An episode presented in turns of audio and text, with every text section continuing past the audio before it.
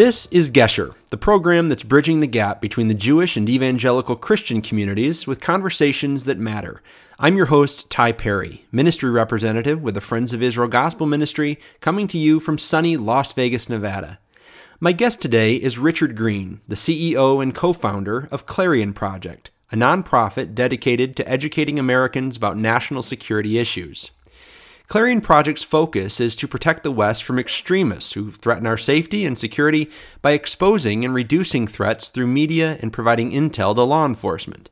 In 2017, Green founded the Clarion Intelligence Network, or CIN. This network fills a crucial gap in national security by monitoring and exposing extremist threats to law enforcement. Green and his staff frequently provide briefings to U.S. government and law enforcement agencies, members of Congress, and the news media. Through his work with CIN, he has become recognized as a national expert on white nationalism, far left groups such as Antifa and Black Lives Matter, and radical Islamic terror activities. Richard, thank you for being with us today and welcome to Gesher. Hey, thanks so much for having me. It's a pleasure to be here. Well, Richard, just uh, before we begin, as a matter of cultural sensitivity, um, I want to make sure that we note that you are our guest and we're, we're grateful to have you here. Um, but uh, the Friends of Israel and, and Gesher may hold views that don't necessarily reflect those of Clarion or of yourself, and so anything expressed here is is is entirely uh, our own. So we just wanted to make that clear from the outset. But let's talk about Clarion Project itself. Um, so your mission is to expose dangerous extremist groups, people that threaten the safety of America. Um, and you do that in an interesting way. I, I, just was at a briefing that you did at a local synagogue, and you talked a lot about the use of technology and intel. Tell me, first of all, how and why did Clarion come into existence? Yeah, so uh, it's, a, it's it's an interesting story. Clarion was not something that myself uh, nor my co-founder Raphael Shore ever thought we were going to found an organization um, it was really an outgrowth of success that we had had. In 2006, um, we released a film, it was actually end of 2005, named Obsession Radical Islam's War Against the West. And that film, uh, much to our surprise, uh, it really was distributed uh, far and wide. Uh, there was a special that aired uh, five times on Fox News um, the weekend before the congressional election of 2006. Uh, we had we're number one rated basically uh, th- throughout uh, uh our screenings on Fox News. was a special, an E.D. Hill special about obsession. Um, and then ultimately, the film just caught more and more steam, and as the snowball got larger and larger, as we uh, were distributing it, meaning that we were going downhill, we just kept on picking up more steam, and it ended up that we distributed about almost 29 million copies of the film throughout America. So while that was happening, um, we said, well, let's let, us we, have clearly hit on something very substantial. Let's create an organization, and the organization was really, in, in our from our point of view, our perspective, it was here to educate the West about the true threats of radical Islam.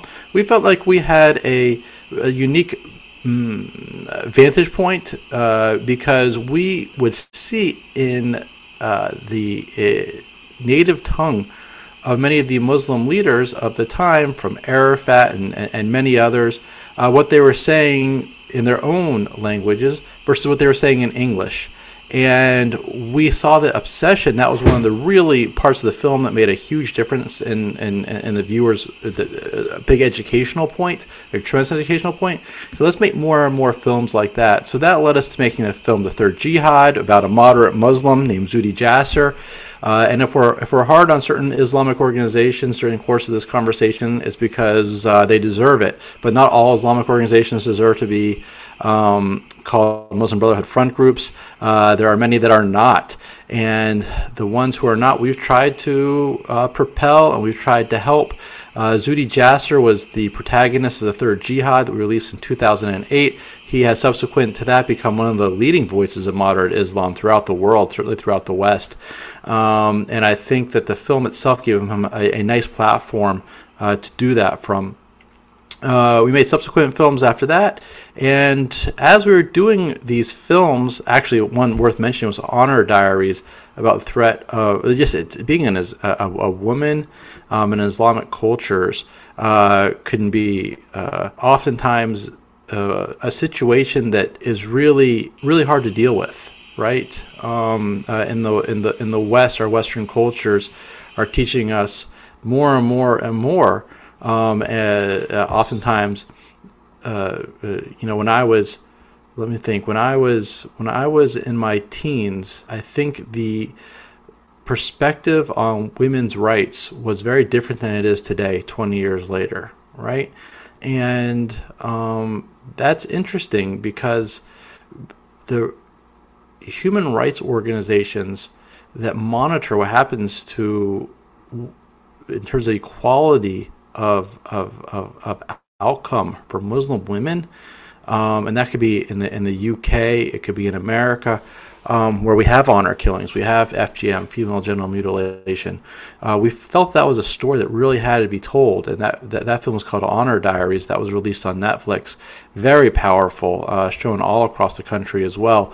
Uh, and we're really very proud of it, uh, of that film, and, and all the positive we did for that community. As a matter of fact, there was a front page article in the New York Times that we helped to inspire from a um, uh, we're trying to get female genital mutilation (FGM) um, more widely. Um, well, not just make it illegal, but make it uh, uh, understand that it's happening in communities here in the in America, the Somali community and others, and that led to a front page article in the New York Times, amongst other legislation that was helped to pass to help protect women.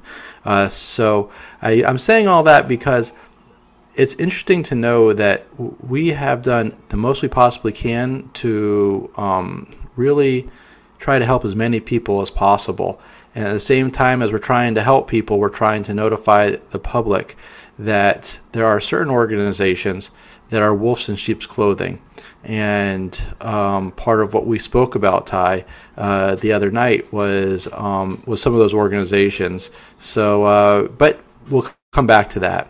So as we were uh, creating the organization, we also created a part, a side of the organization that started helping with um, doing online monitoring of radical uh, of people who are quite radical. Um, and if we would come across someone who was very radical and we thought uh, represented a material threat we would hand that individual over to law enforcement and um, would what we call an evidence package. Not that person. Me, I think I misspoke a bit there. We'd handle. We would hand an evidence package over to law enforcement, and then they could decide if they wanted to look further into said individual or the individual that we had done investigations on.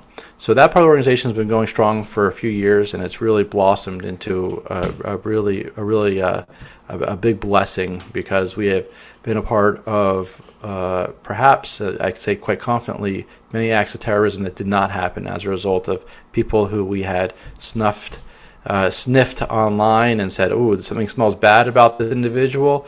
Let's do a little more research." And then we found out that they actually were quite sympathetic to to, to terrorism and wanted to cause mass uh, mass casualties in uh, by either setting off bombs or going into synagogues and shooting them up and so on and so forth. So at this point, Clarion's real mission is to expose and reduce the threats of extremism and to create a safer world. We create the safer world because we make these great documentaries that educate uh, about the true threats we face, um, and we uh, try to do the most we can for for for for for, for any group that is um, in danger uh, uh, when it comes to child abuse, when it comes to uh, ethnic cleansings, and we try to educate about that. And while we're educating about that, at the same time, we're monitoring different forums continuously uh, to f- try to figure out if there are violent extremists out there that want to want to do acts of terrorism. I think at the at the briefing that I attended the other night, you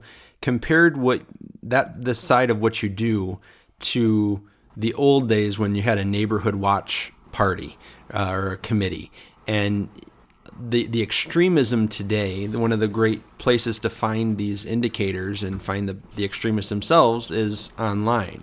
So I know you can't go into real full detail on how you do it, but um, where are the kinds of places that that these extremists and their extremist content are being made available? Sociologically, you have to ask yourself a question, right? Um, what what happens online, right? What what happens online? You're online. I'm online. Um, uh, many people uh, gravitate towards social media. Uh, I don't know about you. I don't do much social media. I, I think I understand some of the uh, some of the issues uh, it has created in our society. Um, with every good, there is a bad. It also helped with, with, with the Arab Spring that quickly became the Arab Winter. But it goes to show that, that, that, that there's tremendous power, almost godlike power, in the technology of um, social media. But at the same time, with that godlike power, uh, do we have the do, do we have godlike wisdom to control that power? Uh, and social media uh, through the through through AI um, and the algorithms uh, that that they use. I mean, if you, if you think about it, Facebook. Let's just hone in on that on Facebook for a moment. Um, their profit motivation is to have you as intrigued as possible and have you click through as many sites as possible uh, or as many links as possible to keep you on their platform, and that way they can create ad revenue. Um, we also know that the more um, uh, dangerous or uh, extreme any message is, the more it's going to be six times more likely to get clicked on, right? So if it, it, we're dealing with a situation where if when we watch television, right? I don't know how much television you watch. Uh, I don't watch much of it, but the when, when, when, I've when I've had the I was in the I was in a hotel the other day and I turned on the TV and it was like every it seemed it seemed like there was like two minutes of show and like five minutes of uh, of advertisements, right? but you know what? I knew they were advertisements. I knew that this was a commercial for this this drug or or or or whatever it is they were selling, a mattress, a, a computer. I knew it was an advertisement. But on Facebook, right? Oftentimes we get manipulated. We know we're reading information and oftentimes misinformation that we don't even know is propaganda, right? Right? So an example of that is that troll farms reached over 140 Americans uh, a month on Facebook before the 2020 elections, right? So 140 million Americans, like that's a huge number. And of the, if you looked on the, the top Christian um, uh, pages on Facebook in October 2019. The first, I think, 15 of them were all run not by the people who you thought they were run by. They were run by troll farms, right? Uh, uh, somewhere, s- somewhere out there, right? If it was in, uh, it doesn't matter where they were, but who was running them? The Chinese, the Russians, and that's a situation where you're being manipulated and you have no idea you're being manipulated, right? You could say the same thing about the African American sites. If you look at the same month, I think two thirds of them were run by troll farms. If you look at American Indian, a Native American uh, web uh, uh, uh, web pages, you would see about the same ratio. So what's happening online is people are getting a. They don't even know that they're getting extreme viewpoints, but they are getting extreme viewpoints and those extreme viewpoints it's very hard to it's very hard to um to guard yourself against them when you don't even know they're coming in. Just like you you knew the commercial was happening but in this case you don't even know that know the extremist viewpoint is coming in. So we're manipulated very very easily right? We're just so easily manipulated in those circumstances. Me you everybody it doesn't matter. Uh, if you're if, if you're well educated you're not well educated. If you're rich or you're poor or, or you're just going to be manipulated. It's it's it's it's the way of the way of life. So while you're being manipulated, you're also on this incredible social media platform, right, where your friends are at, and you can post things, and you all of a sudden, oftentimes you'll you'll click on one thing. I'll give it. I always give the same example. Let's say you're a 14 year old girl, a teenager, and um, you want to find uh, uh, I don't know um, a, a, a, keto. You want to find a diet, right? So you go on a website, you go on some forum about websites, or excuse me, about about um, uh, about um, uh, keto, and all of a sudden, then something else clicks in about uh, uh, something else that's more extreme than keto, and then and then you click on that, and then you start eventually you go down to this rabbit hole of seeing people who are very, very skinny, and you start saying, "Oh, I should be that skinny too." And where what started out with just wanting to lose five or ten pounds has now turned into this complete dys- dysphoria. Like you don't know what you're supposed to even look like. Oh well, okay. That same person starts hanging out on forums, right, for people who don't have a healthy outlook on food. Naturally, right? Okay, fine. The same thing happens in the extremist world, right? The same thing happens in the radical Islamic extremist world, and the white nationalist extremist world, and the far left. Um, and then as they post, they rev each other up more and more and more, and they become more and more and more extreme.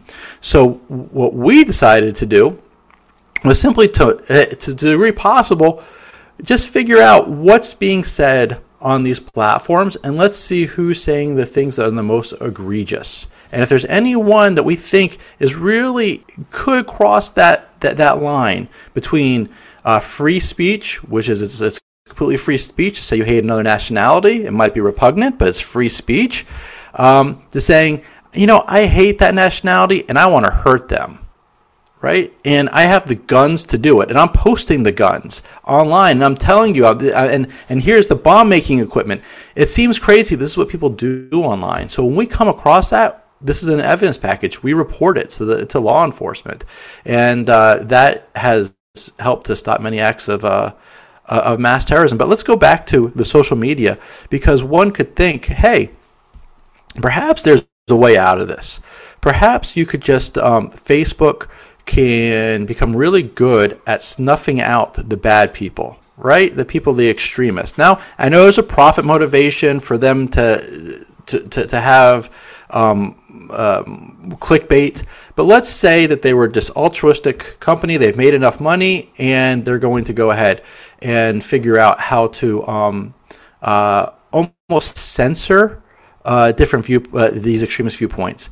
Well, what all that ends up happening at that point. I'm not saying that they couldn't do a better job of this, but what happens is then these same exact people will go to other platforms like VK or TikTok or any other of these ones are run out of China and Russia, right? And have you solved the problem? No, you made it a little more difficult for them. Perhaps I don't know, but all you but but you haven't solved the problem. And as you know, the more you're told not you, you can't do something, the more you become entrenched in that position. So we're really up against something very very powerful, which is why you need external organizations that are watchdog groups to to monitor it, and that's kind of what we've decided to do. Now, Richard, what are you seeing um, as far as the ideological spectrum? I know extremism, by its very nature, can come on either end of that spectrum. So, what are some of the threats that you might see um, from the far right, or where is that coming on the far right versus the far left? Um, well, on the far right, um, well, l- let me answer another question in answering this question, right?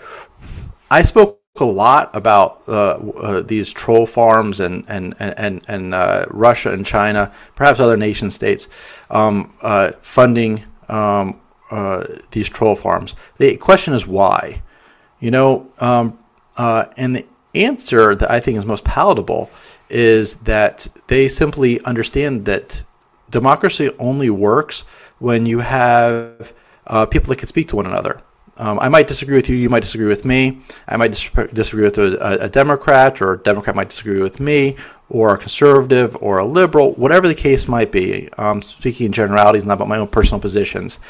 And um, uh, uh, somehow, throughout America's history, we've come to a consensus, and uh, society has worked extremely well. We're an incredibly creative people, uh, uh, and we produce a lot. And uh, if you, you know, one of my mentors once said to me, um, he said, "Do you have anything to be happy about today?"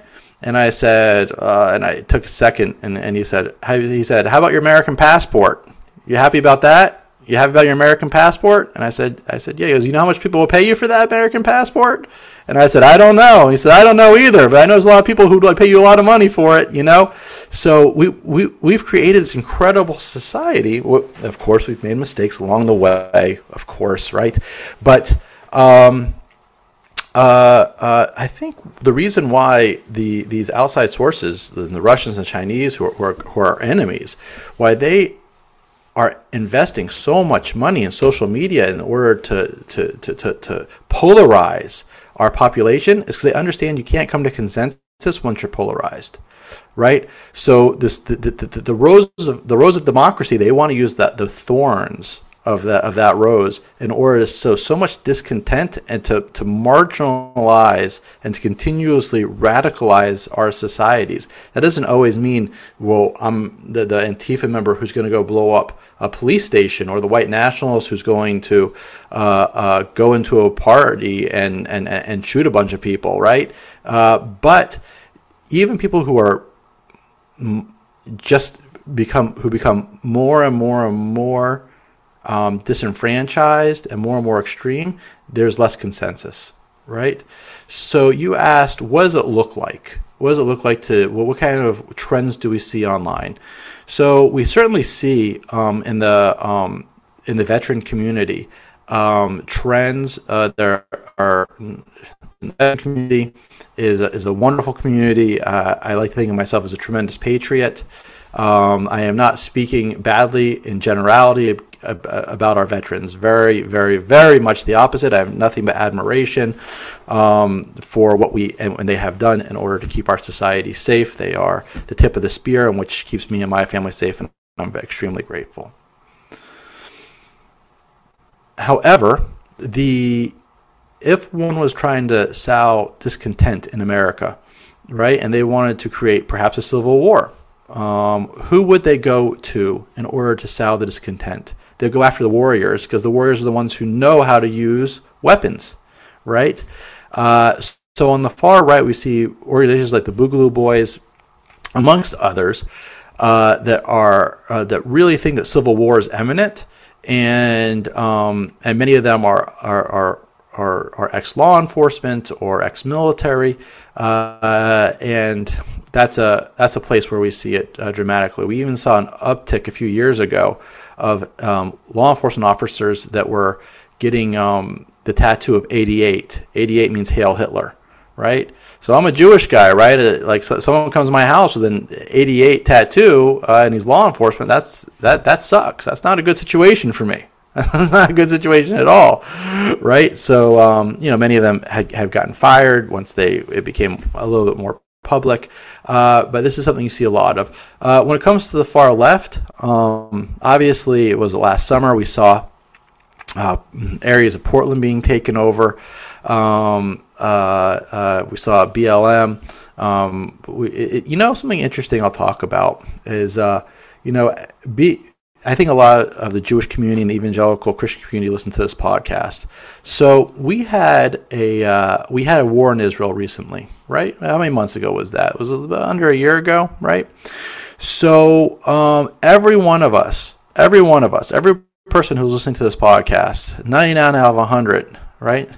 Um, was was appalled, and they said, "We want to be pro-Israel. We want to help Israel. We want to help Israel." And, and, we gave money, and we gave, and we gave, we did all these things to help help the Jewish state, rightfully so. Okay, let me ask you and your audience a question. Right? I'm sorry, but I'm going to ask it. Right? How? Not not you, because I know you. But but but okay. What what what has the average person who is willing to give money? What have they done after the war died down? Right? And the answer is not much, right? Nothing. Not much. Not much. So at the same time that the war died down, you know what the other side's been doing? The other side's been talking the the the the the, the, the um uh, uh, the far right wing uh, Palestinian side has been talking to Black Lives Matter. They've been talking to Antifa. They've been creating kinships. Uh, uh, they've they're, they're, creating alliances, and uh, they're doing this on the far right and on the far left. Right, I, I see people uh, on the far right who uh, seem to have now glommed on to the Palestinian cause, um, uh, and the people on the far left who have glommed onto it, and that's because that while we are very good in wartime as a community, they're very good in peacetime, creating, excuse me, alliances. And it's happening right now while we're talking. So one thing that, that, that we have to be aware of, as as as everyone here is, I think uh, that's listening to this pro-Israel, we have to be aware that while um, there is a peacetime, we also have to be we have to figure out how to make alliances with people of the like. Right now, obviously, you're you, are trying to do that with this, but you are doing it with this podcast and with having people like like me, and I've seen some of the other people who uh, who speak for uh, Jewish causes uh, on your podcast, and that's that's a beautiful thing. But we, we can learn from our enemies, and our enemies are particularly good at it. So so so we have to figure out ways to number one.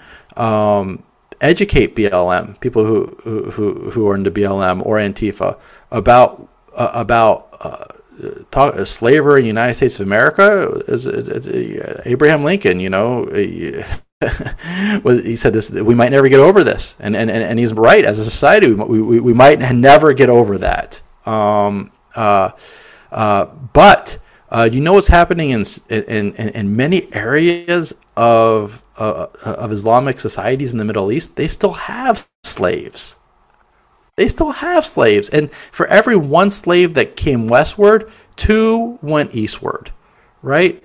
And, and, and this is it's a huge problem that they that, that the Islamic societies have to, the Middle Eastern societies have to also come to terms with. And Black Lives Matter have to realize that we've been trying to come to terms with it in America for many years, right? Have they even got onto the field to try to come to terms with it? Not even, they're not even on the field to come on to, ter- to terms with it. Is this a natural kinship? Absolutely not. The far the far left who are um, uh, are, fem- are, are quote uh, consider themselves feminists, right? So th- so so so why is it that their uh, kinship is with radical groups in the Middle East that do not promote women's rights? Right? They don't even allow women to drive parts of the sometimes. They don't allow women to go out by themselves. They have to have a male chaperone right? And all the problems that creates in society. We i'm going to get into that in this podcast but it, so so so those of us who are in a position to try to make some of these kinships and to try to shed a little light uh, that that'd be a, a good use of time well, Richard, um, if you would, I was fascinated during your talk the other night about the involvement of Clarion in uh, helping with the Afghanistan, I'll call it a debacle, uh, a while back. Could you discuss that a little bit? What happened? What was Clarion's role in aiding the people who were trying to get out of Afghanistan? So Clarion was very critical of um, uh, of Trump, the Trump administration, when they made certain uh, faux pas, uh, abandoning the Kurds in Iraq. Uh, uh, and we were equally, if not more critical, the Biden administration when he decided to, to, to leave Afghanistan in a way in which any thinking person would know that if it wasn't one week to fall, it would be six months. But, but there was no way that this was going to turn out well. So we were cr- very cr- critical of the way it was done. And as we went on Twitter and other media platforms, all of a sudden people from Afghanistan who were afraid start contacting us. And they're doing this not just with us, but with, with, with, with, with, with other people who are doing similar things. But the difference between us and, and the rest was that we have this nice reputation in the intelligence community as being people who can get things done. We can handle large amounts of data. We're organized. So we started creating lists of these Afghanis who were asking for help and we uh, at one point had 30 volunteers, um, most of them out of the intelligence community, helping us vet and create these lists. It happens to be that when the um, meaning the civilians who uh, uh, had a military background, uh, who were trying to save Afghanis, went over there, they ran into a problem with not having organized lists of Afghanis who needed to be um, rescued. So we started providing them those lists, and we got more and more sophisticated very, very quickly.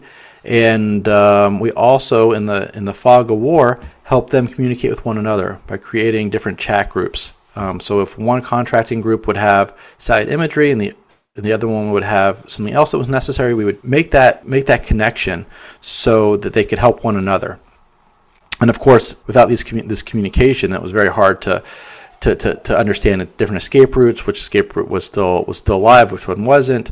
Uh, was it safe to use this airport? Was it safe to use another airport? Um, what was an exorbitant fee for having to pay um, uh, a Taliban member to let you go through a checkpoint? All these things with communication, we had answers to. Without communication, there were no answers. So we helped facilitate that communication.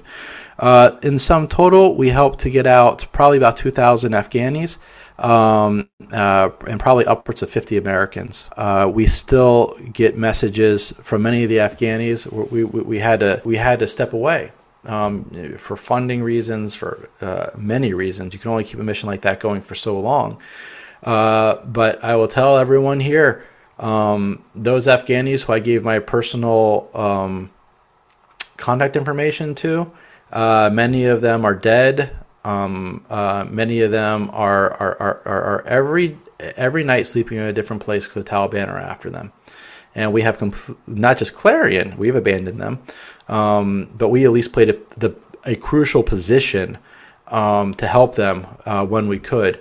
Uh, the American government, uh, the Biden administration, um, abandoned them, and uh, we're seeing, uh, and we will see more and more um, poverty less and less food, more and more starvation, more and more people freezing to death.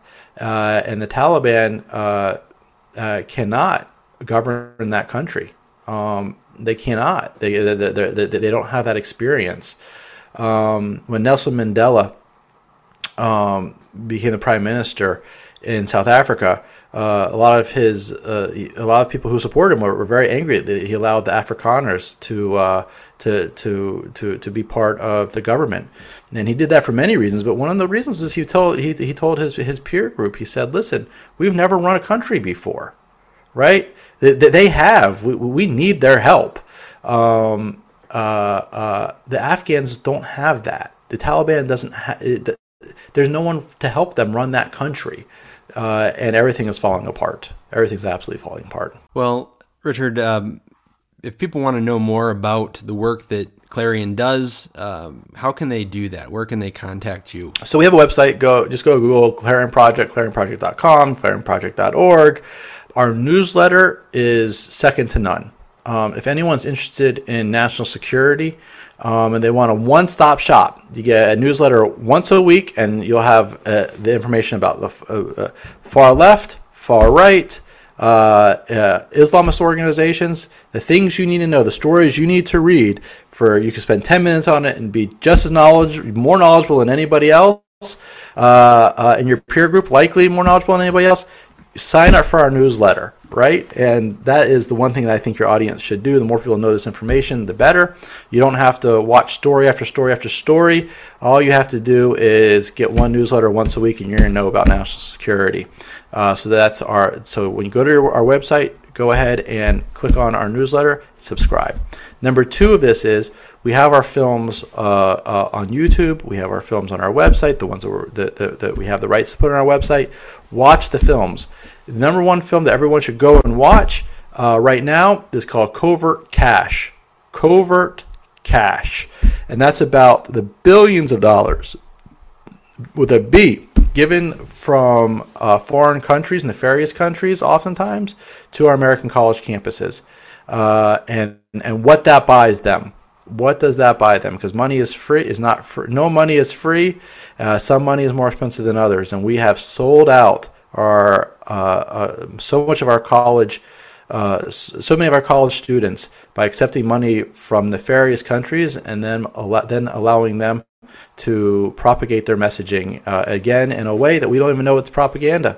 We don't know the commercials coming on. It's just our professor that is now teaching. A great quote is that um, uh, many people have most many many of us have gone to college to university and you'll see the Katz building and the Schwartz building and uh, so on and so forth. A lot of Jewish names on these buildings right? And you think that that's so great the Jewish you know the, but the interesting part is if you go to the actual chairs of those buildings oftentimes meaning let's say we call them uh, uh the Katz building of foreign affairs whatever right? You'll see that the chair the building was bought by the Jewish donor, but the chair was bought by uh, perhaps China, perhaps Russia. So where where the where the Jews bought the body, these other countries nationalities bought the soul. And the soul of these universities oftentimes now is one that's completely anti American, anti our values, not pro Israel. And the film Covert Cash will teach you all about it. Well, thank you, Richard. Thank you for your time. Thank you uh, certainly for the work that you and, and all the folks at Clarion are doing to uh, help keep us safe. It's uh, becoming a more and more dangerous world all the time, and we need we need people like you and, and the people at Clarion to continue doing this for us. So, thank you very much. Thank you. And I'll say one last thing that if anyone um, is particularly interested in what I said about um, helping to monitor social media, uh, we have a, a, a, big job ahead of us. Uh, and I'd like to expand uh, our endeavors in, in, in monitoring. Uh, and that means that we need to we, we, we, need more analysts. So if anyone if anyone who has uh, uh, the ability to support this endeavor, um, thinks that uh, they're in a position and would like to learn more about it, then please go to our website. Uh, you'll learn a little bit more about it there, and ultimately, um, uh, uh perhaps donate to the cause. We'd really it'd be deeply appreciated.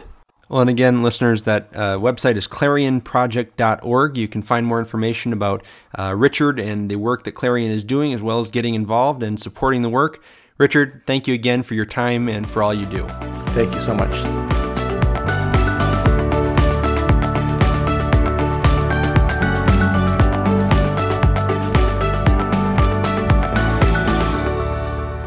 You've been listening to Gesher. I'm your host, Ty Perry. For more information about me, visit ty-perry.com. For more information about the Friends of Israel, visit foi.org. Be sure to subscribe to this podcast on your favorite platform to ensure you receive future episodes automatically. Until next time, may the Lord bless you and keep you. Shalom.